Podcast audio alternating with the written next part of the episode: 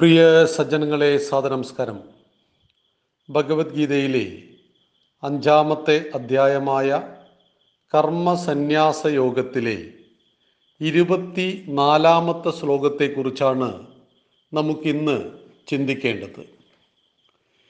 യോ അന്തസുഖോ അന്തരാരാമസ്തദാന്തർജ്യോതിരേവയഃ സയോഗി ബ്രഹ്മനിർവാണം ബ്രഹ്മഭൂതോ അധിഗച്ഛതി. യ അന്തസുഖഃ യ അന്തരാരാമ തദാ അന്തർജ്യോതിഃ ഏവയ സയോഗി ബ്രഹ്മനിർവാണം ബ്രഹ്മഭൂത അധിഗച്ഛതി.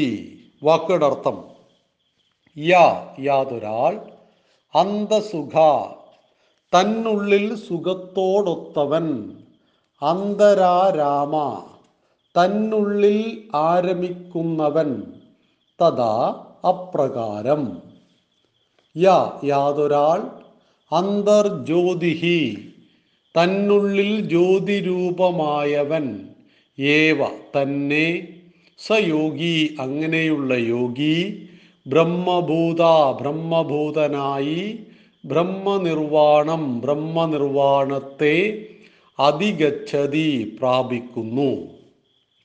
അർജുന, തന്നുള്ളിൽ തന്നെ സുഖിച്ചും ആനന്ദിച്ചും കഴിയുന്ന അന്തർജ്യോതിയായ യോഗി ബ്രഹ്മഭൂതനായി ബ്രഹ്മനിർവാണത്തെ പ്രാപിക്കുന്നു. ഭഗവാൻ പറയുകയാണ്, അന്തസുഖനും അന്തരാരാമനും അന്തർജ്യോതിയുമായ യോഗി ബ്രഹ്മഭൂതനായി ജീവിച്ചിരിക്കെ തന്നെ ബ്രഹ്മനിർവാണത്തെ പ്രാപിക്കുന്നു. ഇവിടെ സന്യാസിയുടെ പരമോന്നതമായ തലത്തെക്കുറിച്ചാണ് ഭഗവാൻ അർജുനനെ ഉപദേശിച്ചുകൊണ്ടിരിക്കുന്നത്. ഈ അധ്യായത്തിൻ്റെ പേര് കർമ്മ സന്യാസ യോഗം എന്നാണ്. ആരാണ് അന്തരാത്മാവിൽ തന്നെ സുഖത്തോടൊത്തയാൾ? അയാളെയാണ് അന്തസുഖൻ എന്ന് പറയുന്നത്.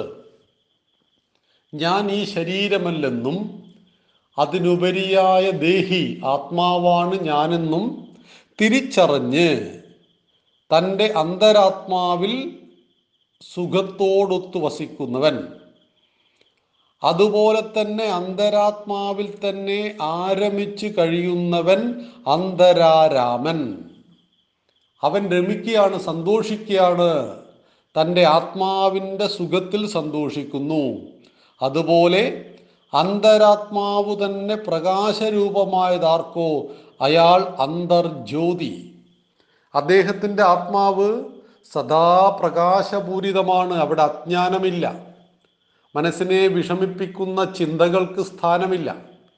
ഭൗതിക സുഖങ്ങൾക്ക് പിന്നാലെ ഓടുമ്പോഴാണ് നമുക്ക് അതിൽ നിന്നും പത്ത് സുഖം കിട്ടുമെങ്കിൽ നൂറ് ദുഃഖം ലഭിക്കുന്നുണ്ട്. ഭൗതിക സുഖങ്ങൾ വേണ്ട എന്നാരും പറയുന്നില്ല. പക്ഷേ ആ സുഖത്തെ തേടുമ്പോൾ തന്നെ ദുഃഖം അനുഭവിക്കുവാനുള്ള മനസ്സും നമുക്കുണ്ടാവണം. കാരണം പഞ്ചേന്ദ്രിയങ്ങൾ നമുക്ക് നൽകുന്ന സുഖങ്ങളൊന്നും തന്നെ ശാശ്വതമായതല്ല. ഏതൊരു സുഖത്തിനു പുറകിലും ഭൗതികമായിട്ട് ഒരു ദുഃഖവും ഉണ്ട് എന്നറിയണം. ആയതിനാൽ ഈ ഭൗതികമായ തലങ്ങളിൽ നിന്നെല്ലാം അകന്നുകൊണ്ട് ആത്മാവിനെ അറിഞ്ഞ് ആത്മാവിൻ്റെ സുഖത്തിൽ ജീവിക്കുന്നവൻ അവൻ ബ്രഹ്മയോഗിയാണ്. അവൻ ബ്രഹ്മഭൂതനായി ബ്രഹ്മനിർവാണത്തെ പ്രാപിക്കുന്നു എന്ന് ഭഗവാൻ പറയുന്നു. ബ്രഹ്മഭൂതനായി, ബ്രഹ്മത്തിൽ ഭൂതനായി, ഈശ്വരനിൽ തന്നെ ലയിച്ച്, ബ്രഹ്മം ഈശ്വരൻ, ഈശ്വരനിൽ തന്നെ ലയിച്ച് ബ്രഹ്മനിർവാണത്തെ ഈശ്വരാർപ്പണമായി ആ ഒരിക്കലും ജനിക്കാത്ത തലത്തിലേക്ക് മോക്ഷപ്രാപ്തിയെ കൈവരുന്നു. അതാണ് ബ്രഹ്മനിർവാണം, മോക്ഷപ്രാപ്തി. മോക്ഷം കിട്ടണമെങ്കിൽ ഇച്ഛയില്ലാതാവണം. ഈ മനുഷ്യ ശരീരത്തിൻ്റെ ഉള്ളിൽ മരിക്കുന്ന സമയത്ത് എന്തെല്ലാം സ്വപ്നങ്ങളാണ് കൂടെ മരിക്കുന്നത്! നടക്കാതെ പോയ ഏതെല്ലാം ആഗ്രഹങ്ങൾ, അഭിലാഷങ്ങൾ, ഇഷ്ടാനിഷ്ടങ്ങൾ, എല്ലാം എല്ലാം നമുക്കൊപ്പം സംസ്കാരമായി വീണ്ടും വീണ്ടും ജനിക്കേണ്ടി വരുമ്പോൾ ഇതിനെ മുഴുവൻ ജീവിച്ചിരിക്കുമ്പോൾ മനസ്സിൽ നിഗ്രഹിക്കുവാൻ കഴിയുന്നുവോ, അവിടെയാണ് വിജയം. അതാണ് യോഗി, അതാണ് സന്യാസി.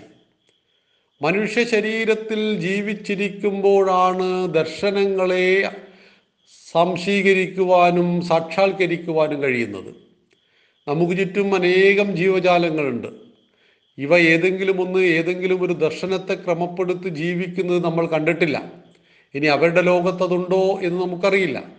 എങ്കിലും നമ്മൾ നിരീക്ഷിച്ച നിരീക്ഷിച്ചതിൻ്റെ അടിസ്ഥാനത്തിൽ പരിശോധിച്ചാൽ തീർച്ചയായിട്ടും മനുഷ്യനെപ്പോലെ ആശയത്തെക്കുറിച്ച് ചിന്തിക്കുന്ന മറ്റൊരു ജീവജാലത്തെയും നമ്മൾ കണ്ടിട്ടില്ല. അനന്തവികാസ സാധ്യതയോടൊത്ത ബുദ്ധിയുള്ളവനാണ് മനുഷ്യൻ. ആ ബുദ്ധിയിലെ മനുഷ്യൻ്റെ ജ്ഞാനത്തെ പ്രകാശിപ്പിക്കുന്നതാണ് ഗ്രന്ഥങ്ങളും ദർശനങ്ങളും എല്ലാം തന്നെ.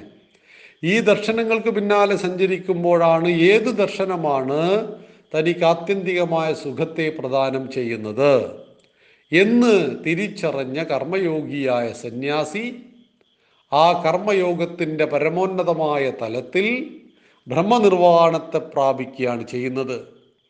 അവൻ അവൻ്റെ ഉള്ളിൽ അടിയുറച്ചു നിൽക്കുന്ന ആത്മാവിൻ്റെ ചൈതന്യത്തിൽ വസിച്ച് ജീവിക്കുകയും ആത്മാവിൻ്റെ സുഖത്തെ ശരിയായ സുഖമായി കണക്കാക്കുന്നു.